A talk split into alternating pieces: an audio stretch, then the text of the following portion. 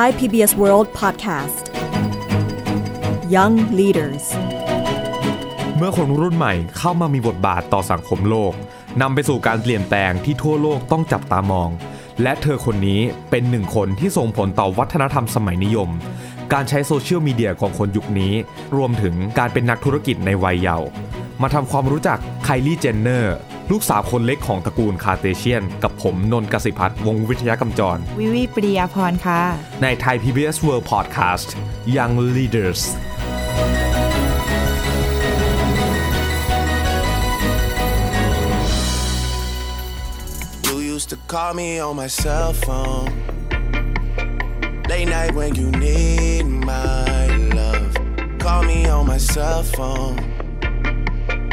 Late night when you need my love.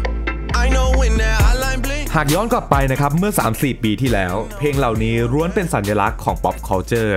หรือที่รู้จักกันดีในชื่อว่าวัฒนธรรมสมัยนิยม ที่มีรากฐานมาจากความชื่นชอบของคนทั่วโลกในเรื่องต่างๆ ไม่ว่าจะเป็นเพลง แฟชั่น หรือแม้กระทั่งการใช้สื่อเองก็ตาม แล้วไคลี่เจนเนอร์ก็เป็นหนึ่งในนั้นครับ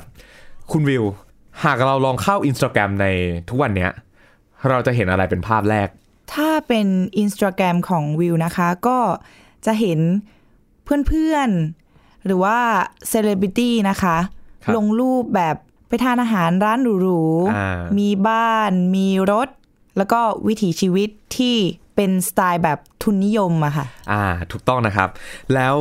นี่คือสิ่งที่ไคลี่เจนเนอร์ได้ส่งผลถึงการใช้ Instagram ของคนรุ่นเราหรือรุ่น millennial กันนะ ซึ่งก็คือตัวไคลี่เจนเนอร์นะครับ ประวัติคร่าวๆ คือไคลี่เนี่ยเป็นสาววัย 23 ปี เอาจริงๆก็เท่าๆพวกเราเลยเนาะแล้วก็เป็นสมาชิก ที่อ่อนที่สุดในตระกูลคาร์เดเชียน คือหลายๆคนนะครับอาจจะเคยได้ยินตระกูลคาร์เดเชียนมาจากรายการ Keeping Up with the Kardashian ลองคิดภาพนะครับ เป็นภาพบ้านหลังใหญ่ ๆ มีรถโรลส์รอยมีรถ Lamborghini แล้วก็เต็มไปด้วยของแบรนด์เนม ทีนี้บ้านหลังเนี้ยมีคนอยู่ประมาณ 4-5 คน แล้วทุกคนเนี่ยใช้ชีวิตกันอย่างหรูหราแล้วโดยรายการตรงนี้มีคนถ่ายภาพตลอด ซึ่งแน่นอนนะครับว่ารายการ Keeping Up with Kardashian เนี่ยก็มีไคลี่เจนเนอร์อยู่ในนั้น ซึ่งไคลี่เนี่ยตอนนั้นประมาณอายุประมาณ 5-6 ขวบเองนะครับ ก็อยู่ในรายการด้วย แล้วแน่นอนเขาก็เป็นที่รู้จักไป ทั่วโลกจากรายการ Keeping Up with the Kardashians ซึ่งไคลี่นะครับ เธอเป็นลูกสาวของคริสเตียนเนอร์และบรูซเจนเนอร์ซึ่งบรูซเจนเนอร์เนี่ย หลายๆ คนอาจจะรู้จักเขาจากแวดวงกรีฑา คือเขาเป็นนักวิ่งที่วิ่งได้เก่งมากๆ และมีหุ่นที่กำยำ แต่ตอนนี้เขากลายร่างไปเป็นแคทเธอรีนเจนเนอร์แล้ว คือสำหรับคนที่สงสัยว่ากลายร่างอย่างไรก็คือ เขาเปลี่ยนจากผู้ชายกำยำ ให้เป็นผู้หญิงสาวสวยเหมือนคุณวิววี่เลยครับ ซึ่งเขาได้ใช้ชื่อว่าแคทเธอรีนเจนเนอร์ แล้วความเป็นพ่อของเขาก็ยังส่งผลทำให้เขาเนี่ยมีลูกสองคนก็คือไคลี่และเคนดัลคือหลาย ๆ คนอาจจะรู้จักเคนดัลเนี่ยในนามนางแบบของ Victoria's Secret ซึ่งจริง ๆ แล้วเคนดัลเนี่ยเขาเริ่มดังมาจาก Keeping Up with Kardashian เหมือนกัน ในฐานะพี่สาวของไคลี่เจนเนอร์ซึ่งตอนนี้ไคลี่เจนเนอร์เนี่ย เขารวยแซงมาร์คซักเกอร์เบิร์กไปแล้วใช่ไหมครับคุณวิว ใช่ค่ะ ตอนแรกนะคะ ไคลี่เนี่ย ก็ถือว่าเป็นมหาเศรษฐีวัยเยาว์ที่ทำเงินได้มากที่สุดจนทลายสถิติของมาร์คซักเกอร์เบิร์กเจ้าของ Facebook ไปได้ในปี 2018 นะคะ ที่จัดโดยนิตยสารฟรอปค่ะ คือเรียกได้ว่ารวยสุดๆ ตั้งแต่อายุ 21 ปีเลยนะครับ ซึ่งถ้าเราลองมองย้อนกลับไปที่ตัวเราตอนอายุ 21 ปีนี่ ผมกับวิวก็เพิ่งเรียนอยู่ปี 3 เอง แล้วก็ยังเที่ยวกันอยู่เลย ซึ่งหากวิเคราะห์นะครับ ว่าเขาอายุน้อยร้อยล้านเนี่ยเขาไปได้ยังไง คือมันไม่ใช่สิ่งที่ทุกคนเนี่ยสามารถทำได้แน่นอน ไอการที่อยู่ดีๆจะรวยเลยหรือว่า การที่เราจะ obsess with something หรือว่าเราจะรู้สึกอินกับอะไรแล้วทำธุรกิจมันขึ้นมา ซึ่งหลายๆคนนะครับก็มองว่าไคลี่เนี่ยเกิดและเติบโตมาในครอบครัวบ้านคาเตเชียน ที่ร่ำรวยมากๆ และมีทั้งทรัพย์สินรวมถึงชื่อเสียงด้วย คือบางคนอาจจะบอกว่า โอเค มีข่าวเช้าไม่ว่างเว้นแต่ละวันจากรายการเรียลิตี้ก็จริง แต่ว่าไอ้ข่าวเช้าเหล่านี้คือสิ่งหนึ่งที่ทำให้ไคลี่เนี่ยเป็นเหมือนทุกวันนี้ แต่ตัวเธอเองนะครับก็ไม่ได้หยุดนิ่งแต่อย่างใด ตัวเธอเองเนี่ยเริ่มต้นจากการที่เธอเนี่ยไม่ค่อยมั่นใจในปากของเธอเอง คือคุณวิวติดภาพปากของไคลี่เจนเนอร์ว่ายังไงบ้าง เอาภาพที่ลองนึกออกภาพแรกเมื่อคุยกัน ปากของไคลี่เจนเนอร์เนี่ยนะคะเขาก็จะมีความอวบอิ่มมีความ bold นั่นหมายถึงว่าแบบว่าเขาจะแบบมีปากที่มีริมฝีปากที่อวบอิ่มแล้วก็หนา อะไรอย่างเงี้ยค่ะ ซึ่ง ก็เหมือนดิฉันนะคะอ่าเหมือนดิฉันคือปากเหมืทุอนกันทุกวัน ใช่แน่นอนค่ะ คุณนนท์ก็เหมือนซึ่งดิฉันที่มองตัวเองในกระจกทุกวัน แล้วก็เปรียบเทียบตัวเองกับไคลี่เจนเนอร์จริงแต่คุณวิวนี่โดนพึ่งต่อยมานะฮะล้อเล่นล้อเล่นคือคืออย่างนี้คือไคลี่เนี่ยก่อนที่เขาจะมีปากที่อวบอิ่มแบบเนี้ยเขาไม่ได้มั่นใจแบบนี้มาตั้งแต่เกิด คือเมื่อก่อนเขาเป็นคนที่ปากบางเกือบที่สุดในตระกูลคาร์เดเชียน แล้วกลายเป็นว่าเขาเนี่ยมีปมด้อยในเรื่องนี้ รู้ไหมครับเขาจัดการยังไง จัดการยังไงคะเขาเลยเดินทางไปที่ห้างสรรพสินค้าครับ และซื้อlip ทุกสี ทุกยี่ห้อ แล้วมาดูว่า lip ยี่ห้อไหนเนี่ยจะ match หรือเข้ากับปากเขาได้มากที่สุด แล้วสามารถจะสร้างให้เขาเนี่ยมี natural look หรือการแต่งหน้าแบบธรรมชาติได้ ซึ่งแน่นอนนะครับว่าไคลี่เองก็เคยให้สัมภาษณ์กับเอลเลน Ellen Show บอกว่าการที่เขาไปซื้อของเหล่านั้นเนี่ย เขายังไม่เจอ tint ที่มันใช่เลยแม้ว่าเขาจะเสียเงินไปมากเท่าไหร่เขายังไม่เจอเลยอะเขาก็เลยตัดสินใจ ลองลองหา ลองหาร้านหรือลองหาบริษัท บริษัทหนึ่งที่สามารถสร้างลิปสติกที่ดีพอ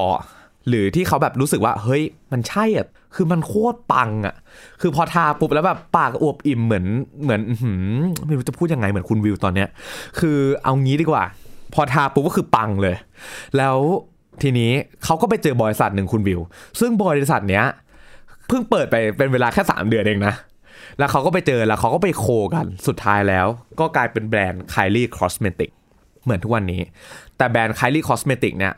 มันไม่ใช่สิ่งที่ทำให้เขาเนี่ยประสบความสำเร็จได้ทุกวันนี้นะคุณวิว คือคุณวิวรู้จักระบบทุนนิยมไหมอ่าใช่ค่ะ พอได้ยินมาบ้าง คือเราอะเคยกล่าวไปข้างต้นนะว่า เราเข้าอินสตาแกรมแล้วเราไปเจอเพื่อนของเราเป็นอย่างนี้ใช่ไหมใช่แบบมีรถหรูมีบ้านที่ดีมีทุกอย่างที่แบบแสดงถึงความรวย ซึ่งจริงทุนนิยมอะมันเบสิกมากเลยคุณผู้ฟังคือ เมื่อเรามีทุน เขาจะนิยมเรา แล้วการที่เราจะถูกนิยมได้ เราต้องมีทุน ใช่เลยคือ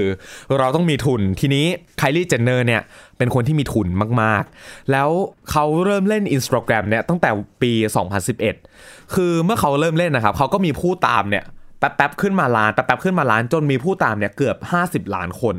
ซึ่งรูปภาพแรกของเขาเนี่ยก็เป็นรูปปกติอะครับเป็นภาพถ่ายธรรมดาธรรมดา แต่หลังจากนั้นคุณวิว คุณวิวรู้ไหมว่าไคลี่เริ่มถ่ายภาพแบบไหน แบบไหนบ้างคะคุณนนท์เริ่มถ่ายภาพกับรถตัวเอง ซึ่งรถของเขานี่เป็นรถที่แพงมากๆโรลส์รอย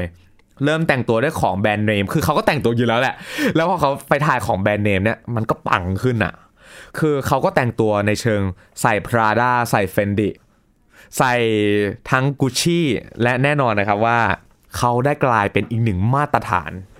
ที่ทำให้คนทั้งโลกเนี่ยอยากเป็นเหมือนเขา อยากเล่น Instagram เหมือนเขา และแน่นอนปัจจัยหลักของทุนนิยมคือ อยากถูกนิยมเหมือนกับเขา แล้วไอการที่เขาถูกนิยมตรงนี้นะครับ มันคือส่วนหนึ่ง และเป็นส่วนสำคัญเกือบที่สุดเลยก็ว่าได้ ที่ทำให้แบรนด์ Kyrie Cosmetic ปังมากจนถึงทุกวันนี้ ซึ่ง แบรนด์ตรงนี้เป็นยังไงบ้างคุณวิว แบรนด์เนี่ยนะคะ ตั้งแต่เริ่มแรกเลยก็คือ เป็นแบรนด์ที่ต้องการที่จะ express หรือว่าต้องการที่จะเปิดเผยความเป็นจริตของสาว LA นะคะครับซึ่งแบรนด์นี้เนี่ยนะคะก็ปลุกปั้นมากับ Kendall Jenner พี่สาวของ Kylie ภายใต้ชื่อแบรนด์ว่า Kendall and Kylie นะคะ อันนี้ก็เป็นประเดิมธุรกิจแบรนด์เมคอัพ ก่อนที่จะมาเป็น Kylie Cosmetics ค่ะ ซึ่งแน่นอนนะครับว่า ตอนที่เขาเริ่มทำ Kylie Cosmetic เนี่ย เชื่อไหมครับว่าภายในไม่ถึงนาทีอะเขาทำกำไรอะไปเกือบครึ่งหนึ่งจากที่เขาลงทุนเลยคุณมิว ซึ่งถ้าคิดเป็นเงินก็ราวๆ 19 ล้านเหรียญหรือ 631 ล้านบาท ปังไหมปัง คือทำมากทั้งชีวิตนี่ไม่รู้จะได้เปล่านะ แต่ไคลี่ทำได้ภายในหนึ่งหนึ่งนาทีอะ คือตรงนี้นี่ไม่ใช่ความโชคดีนะครับคุณวิว แต่ว่าเป็นสิ่งที่ตระกูลคาร์เดเชียนเนี่ยได้สั่งสมมาตั้งแต่ต้น Social media has been a really big blessing to me because I don't pay for advertising. All the advertising I do is literally on Snapchat and Instagram. ไคลี่เจนเนอร์เนี่ยได้ให้สัมภาษณ์คือแปลเป็นภาษาไทยอย่างนี้ครับ คือสื่อโซเชียลนะคะก็เรียกได้ว่าเป็นพรจากสวรรค์เลยนะคะ ที่ทำให้ฉันเนี่ยไม่ต้องเสียค่าโฆษณาเลยค่ะ แต่ฉันก็ใช้โฆษณาส่วนใหญ่จาก Snapchat และ Instagram คือเขาอะไม่ได้เสียค่าโฆษณาคุณวิว แต่เขารีวิวเขาเริ่มทาปากโดยใช้ Kylie Cosmetics แล้วแน่นอน ปากเขาอวบอิ่ม ลองนึกภาพผู้หญิงที่ปากอวบอิ่มที่สุดเท่าที่คุณเคยเห็นมานะครับ แล้วคูณพันเข้าไปอะคืออวบอิ่มเบอร์นั้นอะซึ่งนี่เป็นภาพที่ผมเห็นคุณวิวอยู่ตอนนี้นะ คือคุณวิวนี่ใช้ Kylie Cosmetic เหมือนกัน แล้วจากในฐานะผู้หญิงคนหนึ่งละกันที่ใช้ Kylie Cosmetic เป็นยังไงบ้าง ค่ะก็รู้สึกว่าพอเราใช้เนี่ยคะเราก็จะดูเหมือนไคลี่ค่ะ มันให้ความรู้สึกว่าเรามีความมั่นใจที่จะไปเจอคนอื่นๆ แล้วก็บอกว่าเนี่ย ฉันเหมือนไคลี่นะ คือคุณวิวมีพื้นเพมาจากภูเก็ต แต่พอทาปุ๊บโอ้โห LA เลย ทีนี้ลิปของไคลี่เนี่ยคือคิดเป็นเงินไทยก็ประมาณพันกว่าบาทนะ แล้วถูกขายอะคิดดูว่าขายได้แบบแป๊บเดียวหมด ซึ่งตอนนี้ก็กลายเป็นธุรกิจที่เรียกได้ว่าเขาเขา collab วงการ cosmetic หรือ cosmetology เลยก็ว่าได้ เพราะว่าคือเมื่อก่อนเนี่ยการทำ ขายเครื่องสำอางเนี่ยจะต้องมีขายในเชิงที่มีงานวิจัยรองรับอย่างแท้จริงมีบอกว่าไม่แพ้มีสีแบบนี้คือส่วนใหญ่จะเป็น customer need แต่พอในปัจจุบันไคลี่เนี่ยได้ทำให้วงการของคอสเมติกเนี่ยกลายเป็น fast cosmetic คือมาเร็วเปลี่ยนเร็ว มาเร็วเปลี่ยนเร็วไปเรื่อยๆ สุดท้ายแล้ว ก็ขายดีอย่างที่เห็นนี่แหละครับ ซึ่งตรงนี้ ไคลี่และระบบทุนนิยมก็เป็นตัวหนึ่งที่ทำให้แบรนด์ Kylie Cosmetic เนี่ยสำเร็จในทุกวันนี้ คือมีมีบทวิเคราะห์นะครับ บอกว่า Kylie Cosmetic เนี่ยเป็นคนสร้าง capitalism คือ capitalism เนี่ยสะกดด้วยตัวอะไรครับคุณวิว ปกติแล้วคำว่า capital ก็ต้องสะกดด้วยตัว C นะคะ ครับ แต่สำหรับอันนี้จากบทวิเคราะห์อันนี้นะครับ คือมาจาก kylie.wordpress คือเป็นคนเขียนเนี่ยเหมือนจะเป็นคนเขียนประเทศอังกฤษ เป็นชาวอังกฤษ ซึ่งเขาเขียนในเรื่องของ Kylie Jenner โดยเฉพาะ แล้วก็เขียนถึงทฤษฎี capitalism คือเป็นเป็นทฤษฎีที่ตัว Kylie อะครับ เป็นคนที่เชฟความคิด หรือเป็นคนที่สร้างความคิดระบบทุนนิยมในยุคนี้เลยก็ว่าได้ คือจากที่คุณวิวได้ได้เล่าถึงอินสตาแกรมของเพื่อนคุณวิวไป ว่าเริ่มมีการถ่ายภาพแบบไคลี่เริ่มมีการซื้อรถแบบไคลี่และแน่นอนการใช้ชีวิตก็เป็นแบบไคลี่ครับ คือไคลี่เนี่ยเป็นคนที่ใช้ชีวิต คือเรียกได้ว่าสุดเวียง มีเปลี่ยนแฟน มีเรื่องอื้อฉาว หรือแม้กระทั่งมีเรื่องที่มีมีการสร้างแบรนด์อะไรก็ตามที่มีการรีวิวที่เปลี่ยนไปด้วย คือเมื่อก่อนเนี่ยเราจะเห็นนะว่าการรีวิวของตัวเครื่องสำอางเนี่ยอาจจะไม่ได้เริ่มใช้จริง แต่สมมุติว่าจะหยิบขึ้นมาแท่งหนึ่งแล้วบอกว่าแท่งนี้ดีอย่างไร แต่ไคลี่เนี่ยคือลองใช้จริง ใช้เอง อูมเอง ปั้งเอง คือมันเป็นอย่างนั้นอะอ่าและแล้วคือไอตัว capitalism เนี่ยมันทำให้คนหลาย ๆ คนเนี่ยเริ่มที่จะเดินตามไคลี่เจนเนอร์แล้วหนึ่งในนั้นที่เดินตามคือคุณวิววีปิยาพรทีนี้ผมอยากจะถามคุณวิว ที่เดินตามไคลี่มาตั้งแต่สมัยมัธยมที่อยู่ภูเก็ตจนเป็นสาว LA ทุกวันนี้ เล่าให้ฟังหน่อยได้ไหมว่าเป็นยังไง เมื่อก่อนอะนะคะก็เอาจริง ๆ ก็ไม่ได้แบบไม่ได้ติดตามไคลี่เจนเนอร์ขนาดนั้นครับจน ก่อนที่เขาจะออกแบรนด์ของ Kylie Cosmetic เนี่ยค่ะ ก็เริ่มรู้จักเขาจากเพื่อนๆ ที่อยู่ที่มหาวิทยาลัยอะไรอย่างเงี้ยค่ะ ครับแล้วเขาก็แบบว่าโอ้ยอยากอยากเป็นเหมือนไคลี่จังเลย ดูปากเหมือนไคลี่หุ่นเหมือนไคลี่แต่งตัวเหมือนไคลี่ปังแล้วแบบว่าคิ้วตาอะไรก็ต้อง on fleek on fleek นี่หมายถึงแบบว่าปังเหมือนไคลี่อะค่ะ คือเรียกได้ว่าเดินไปข้าวสารทุกคนหันมอง oh my god Kylie Jenner is here oh my god อะไรอย่างใชเงี้ย่เราก็เลยเริ่มสงสัยว่า ไคลี่เนี่ยเป็นใครอืมเป็นใครมาจากไหนแล้วเราก็ไปดูแล้วเราก็ อ๋อ คนนี้ก็คือเซเลบริตี้คนหนึ่ง เป็นดาราคนหนึ่งที่มีพี่สาวเป็นนางแบบนางแบบดัชื่อดัง มีคุณพ่อมีคุณแม่ทำรายการทีวีอะไรอย่างเงี้ยค่ะ เราก็ไม่ได้ติดตามคาร์เดเชียนทั้งแก๊งขนาดนั้นอ่าคือจะติดตามเป็นอารมณ์แบบ keep main ไม่ keep วง ใช่ เป็นอารมณ์นั้นไปนะคะ อย่างของวิวก็จะโฟกัสไปที่ ไคลี่เพราะว่าเราชอบแต่งหน้าเราเป็นคนชอบแต่งหน้าใช่เราก็จะโฟกัสไปที่ไคลี่เป็นพิเศษ คือเรียกได้ว่าปัง แล้วทีนี้ตัวไคลี่เจนเนอร์เนี่ยมีสองสิ่งที่ผมอยากจะมาถอดบทเรียนของเรื่องไคลี่เจนเนอร์ที่เล่าไป เรามาสรุปสั้นๆ ดีกว่าว่าเราเล่าอะไรไปบ้าง คือไคลี่เนี่ยเกิดมาในครอบครัวที่รวยมาก แต่ไคลี่ไม่ได้อยู่เฉยไคลี่ obsess หรือว่ารู้สึกอินกับเครื่องสำอางมาก เพราะ จะแก้ pain point ของตนเอง จนนำมาถึง Kylie Cosmetic แล้วก็ใช้สื่อโซเชียลมีเดียที่ตัวเองมีเนี่ยสร้างแบรนด์นี้ขึ้นมาจนชนะมาร์คซักเกอร์เบิร์กได้ ทีนี้มีหนึ่งบทเรียนครับ ใน 2 แง่ก็คือในแง่ของธุรกิจกับในแง่ของการใช้สื่อที่เราจะมาคุยกันให้ฟังค่ะบทเรียนแรกจะเป็นบทเรียนเกี่ยวกับเรื่องสื่อ การใช้สื่อคือการใช้สื่อของไคลี่เจนเนอร์เนี่ยเรียกได้ว่าเป็นการใช้สื่อเพื่อธุรกิจอย่างแท้จริงหรือเปล่า คือในมุมมองของคุณวิว คุณวิวมองว่าอย่างไงบ้างกับการที่ไคลี่เนี่ยใช้ Instagram หรือใช้ Snapchat ในการรีวิวเครื่องสำอางของตัวเอง ในฐานะที่เป็นผู้หญิงคนหนึ่งที่ชอบไคลี่เนี่ยมองยังไง ต้องบอกก่อนนะคะว่า Snapchat มันคือแอปพลิเคชันที่คล้ายๆกับ TikTok ในตอนเนี้ยค่ะ ที่เมื่อก่อนสำหรับวิวที่เคยไปแลกเปลี่ยนที่อเมริกานะคะ ก็เราอะได้ไปเห็นว่า เออที่นู่นอะสังคมที่นู่นเขาอะ ใช้ Snapchat ในการแบบว่าในการสื่อสารแทนที่จะใช้ Instagram หรือ Facebook อะไรอย่างเงี้ยนะคะครับแล้วก็มันเป็นแอปพลิเคชันที่แบบฮิตกันมากเลยในช่วงนั้น ซึ่งถ้าเกิดว่าไคลี่เนี่ยใช้ Snapchat ในการเขาเรียกอะไร ในการในการโฆษ PR ณาในการโฆษณา ซึ่งก็ไม่ต้องเสียค่าโฆษณาด้วย ก็เหมือนกับว่ามีแต่ได้กับได้อะอ่ามีมีแต่ได้กับได้เลย เพราะว่าวัยรุ่นที่นู่นคือใช้ ไม่ว่าจะเป็นรัฐไหน ไม่ว่าคุณจะอยู่ในแบบ อยู่ในเมืองหรืออยู่ชานเมืองหรืออยู่แบบบ้านนอกอะไรอย่างเงี้ยค่ะ ทุกคนก็ยังใช้ Snapchat เพราะฉะนั้นแล้วการที่ไคลี่ใช้แพลตฟอร์มอันเนี้ยใช้แอปพลิเคชัน Snapchat อันเนี้ยในการเข้าถึงอะก็ถือว่าเป็นทางคือเลืเรีอยกกได้ว่าที่ฉเป็นเลืลาอกดทางทางเลือกที่ถูกต้องใช่ค่ะแล้วรู้ไหมครับว่าเมื่อก่อนเนี่ยของในอเมริกาเนี่ย คือมันมีบทความหนึ่งคือเขาบอกว่าคนเนี่ยเดิมทีไม่ได้ใช้ Snapchat แต่เริ่มมาใช้ Snapchat เพราะ Kylie Jenner อ่า คิดดูว่า Impact ขนาดไหน นั่นหมายความว่าก่อนที่จะมี Snapchat เนี่ยคือไคลี่มาก่อน Snapchat ด้วยซ้ำไป ใช่คือมี Snapchat และแต่ไม่ได้ปังปุริเย่เหมือนทุกวันนี้อ่าแต่ที่ปังค่ะในช่วงหนึ่งเพราะ Kylie เนี่ย ไปเสริมความปัง อ๋ออนี่ก็เหมือนเป็นแบบว่า มาก่อนการเป็นผู้มาก่อนกาจรริงเลย คือเหมือนคุณวิวอะที่เท่ๆก่อนอะ ธรรมดาค่ะคุณนนท์เอาละครับ แต่ว่าในมุมมองของสื่อนะครับ คือเราจะมีทฤษฎีหนึ่งของฌอง โบดริยาร์ดเป็นทฤษฎีเชิงปรัชญานะครับ ชื่อ hyper reality คือเป็นทฤษฎีที่โลกของเราเนี่ย มีโลกสองใบ คือมีโลกที่เป็นดิจิตอลกับโลกที่เป็น physical คือในทุกวันนี้การที่เรามองโลกโลกนี้เราอาจจะรู้สึกว่าความจริงอะ่ะมันมาจากโลก ดิจิตอลซะส่วนใหญ่ เช่นการเสพข่าว อย่างเรื่องการเมืองเราก็จะรู้สึกว่าเฮ้ยการเมืองมันเป็นแบบนี้ มันต้องเป็นแบบนี้สิ ซึ่งเรื่องจริงจะเป็นอย่างไรเนี่ย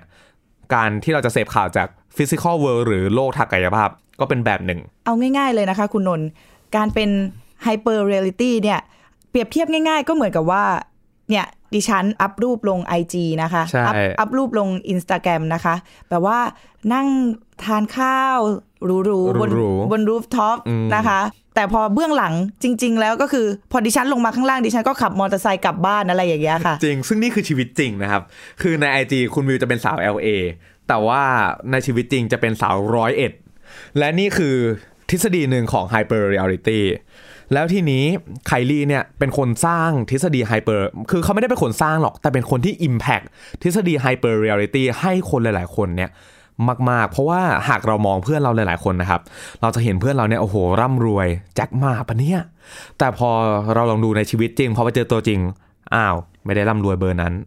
ซึ่งตรงนี้ไม่ใช่เรื่องผิดแต่อย่างใดนะครับ ผมออกตัวไปก่อน แต่เป็นการถอดบทเรียนว่า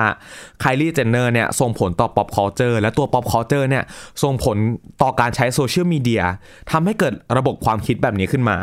คือไม่ว่ายังไงเนี่ยจะรวยจะจนเอาเหอะในไอจีรวยไว้ก่อน แล้วบทเรียนที่ 2 คือมีหลายคนนะครับ บอกว่าเอ้าก็ไคลี่เขาร่ำรวยอยู่แล้วอะเขาทำธุรกิจได้อยู่แล้ว ทีนี้ผมมีอีกหนึ่งตัวอย่าง เขาชื่อว่าคุณแดนล็อกนะครับ คือเป็น business consultant ที่ดังมาก ๆ ใน YouTube ตอนนี้คือมีคนตามกว่า 3 ล้านคน แต่ก่อนที่เขาจะมีคนตามเนี่ย เขาเป็นนักธุรกิจที่ล้มเหลวมาแล้วกว่า 13 ครั้ง คือเป็นชาวฮ่องกงที่ไปย้ายไปอยู่ในอเมริกา จนเขาประสบความสำเร็จแล้วเขาก็มาเปิดช่องคุยในเบนท์ลีย์ คือรถเบนท์ลีย์ที่คันประมาณ 20 กว่าล้านนะครับ เขาได้ให้ trick มาว่าถ้าคุณอะไม่มีตังค์เหมือนไคลี่หรือคุณไม่ได้มีมีเขาเรียกว่าอะไรอะมีทุนทรัพย์ที่ดีพอจะสร้างธุรกิจเนี่ยค่ะเขาให้ทฤษฎีมาง่ายๆ 3 ทฤษฎี ทฤษฎีแรกไปหางานซะเขาพูดเงี้ยครับ คือแน่นอนว่าไม่ว่าคุณเนี่ยจะอยากมีเงินมากแค่ไหน หรือว่าคุณจะชอบรถเบลลี่ขนาดไหน หรืออยากจะทำธุรกิจมีไอเดียที่เลิศเลอประเสริฐขนาดไหนก็ตาม การไม่มีเงินคือไม่ได้ครับ คือคุณต้องเริ่มจากการทำงานประจำก่อน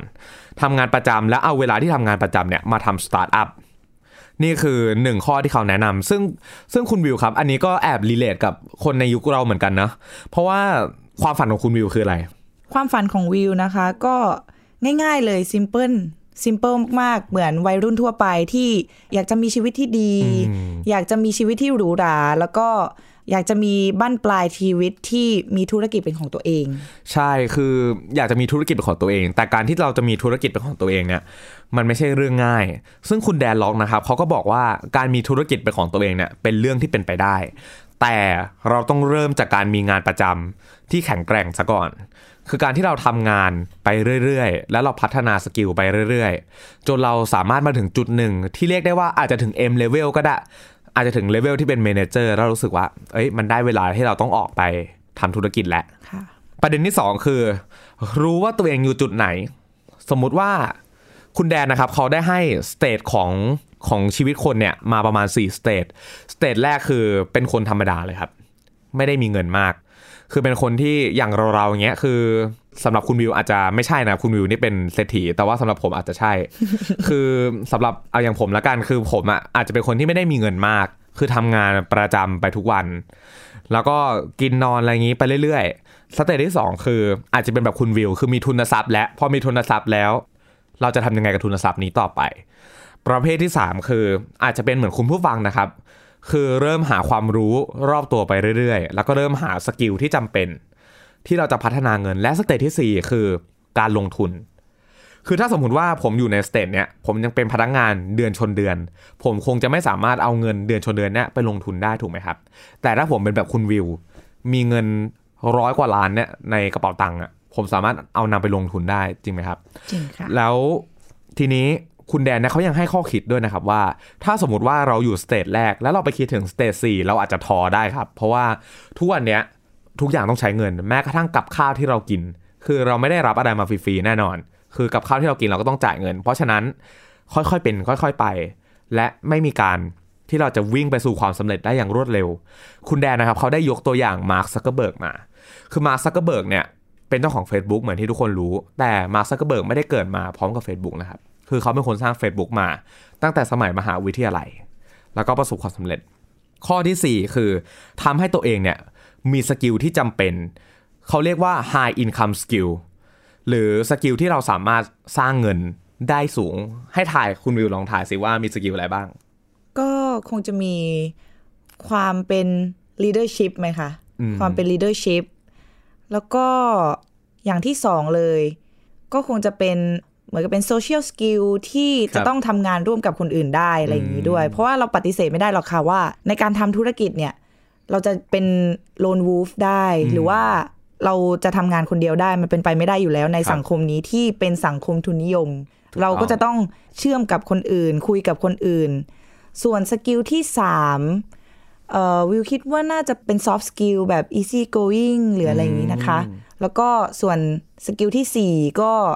อันนี้คิดไม่ออกแล้วค่ะว่าจะเป็น skill อะไรคืบ้าองจริง ๆ สกิลที่คุณวิวพูดมานี่ คือพูดเหมือนอ่านสคริปต์อยู่เลยนะครับ เพราะว่าไปะทุกอันเลยที่คุณแดนล็อกเขาพูดมา What the problem really is, is lack of skill. Have you ever heard stories of lottery winners who suddenly have a windfall of money coming into their lives, millions and millions of dollars, only found themselves a few years later broke, bankrupt, actually sometimes worse off when they were financially. Now, why is that? They have money, but they don't have the skills of the rich. คือ skill ที่คุณคุณแดนล็อกนะเขาแนะนำเนี่ยมี 3 skill หลักๆ คือการพูดต่อหน้าผู้คน เขาบอกว่าคนที่ประสบความสำเร็จทุกคนเนี่ยพูดต่อหน้าผู้คนได้อย่างเก่งมากๆ ยกตัวอย่างเช่นสตีฟจ็อบส์คือตอนที่เขาขึ้นไปพูดถึงเรื่อง Apple หรือ iPhone เนี่ยคือปังอะคือเอาตังค์ไปเหอะอะไรเงี้ย คือพร้อมจ่ายเขาแล้วพูดได้น่าเชื่อถือมาก เปล่ามันสวยดี อีกคนหนึ่งที่คุณแดนล็อกเขาได้ยกตัวอย่างมา อีกคนหนึ่งก็คือ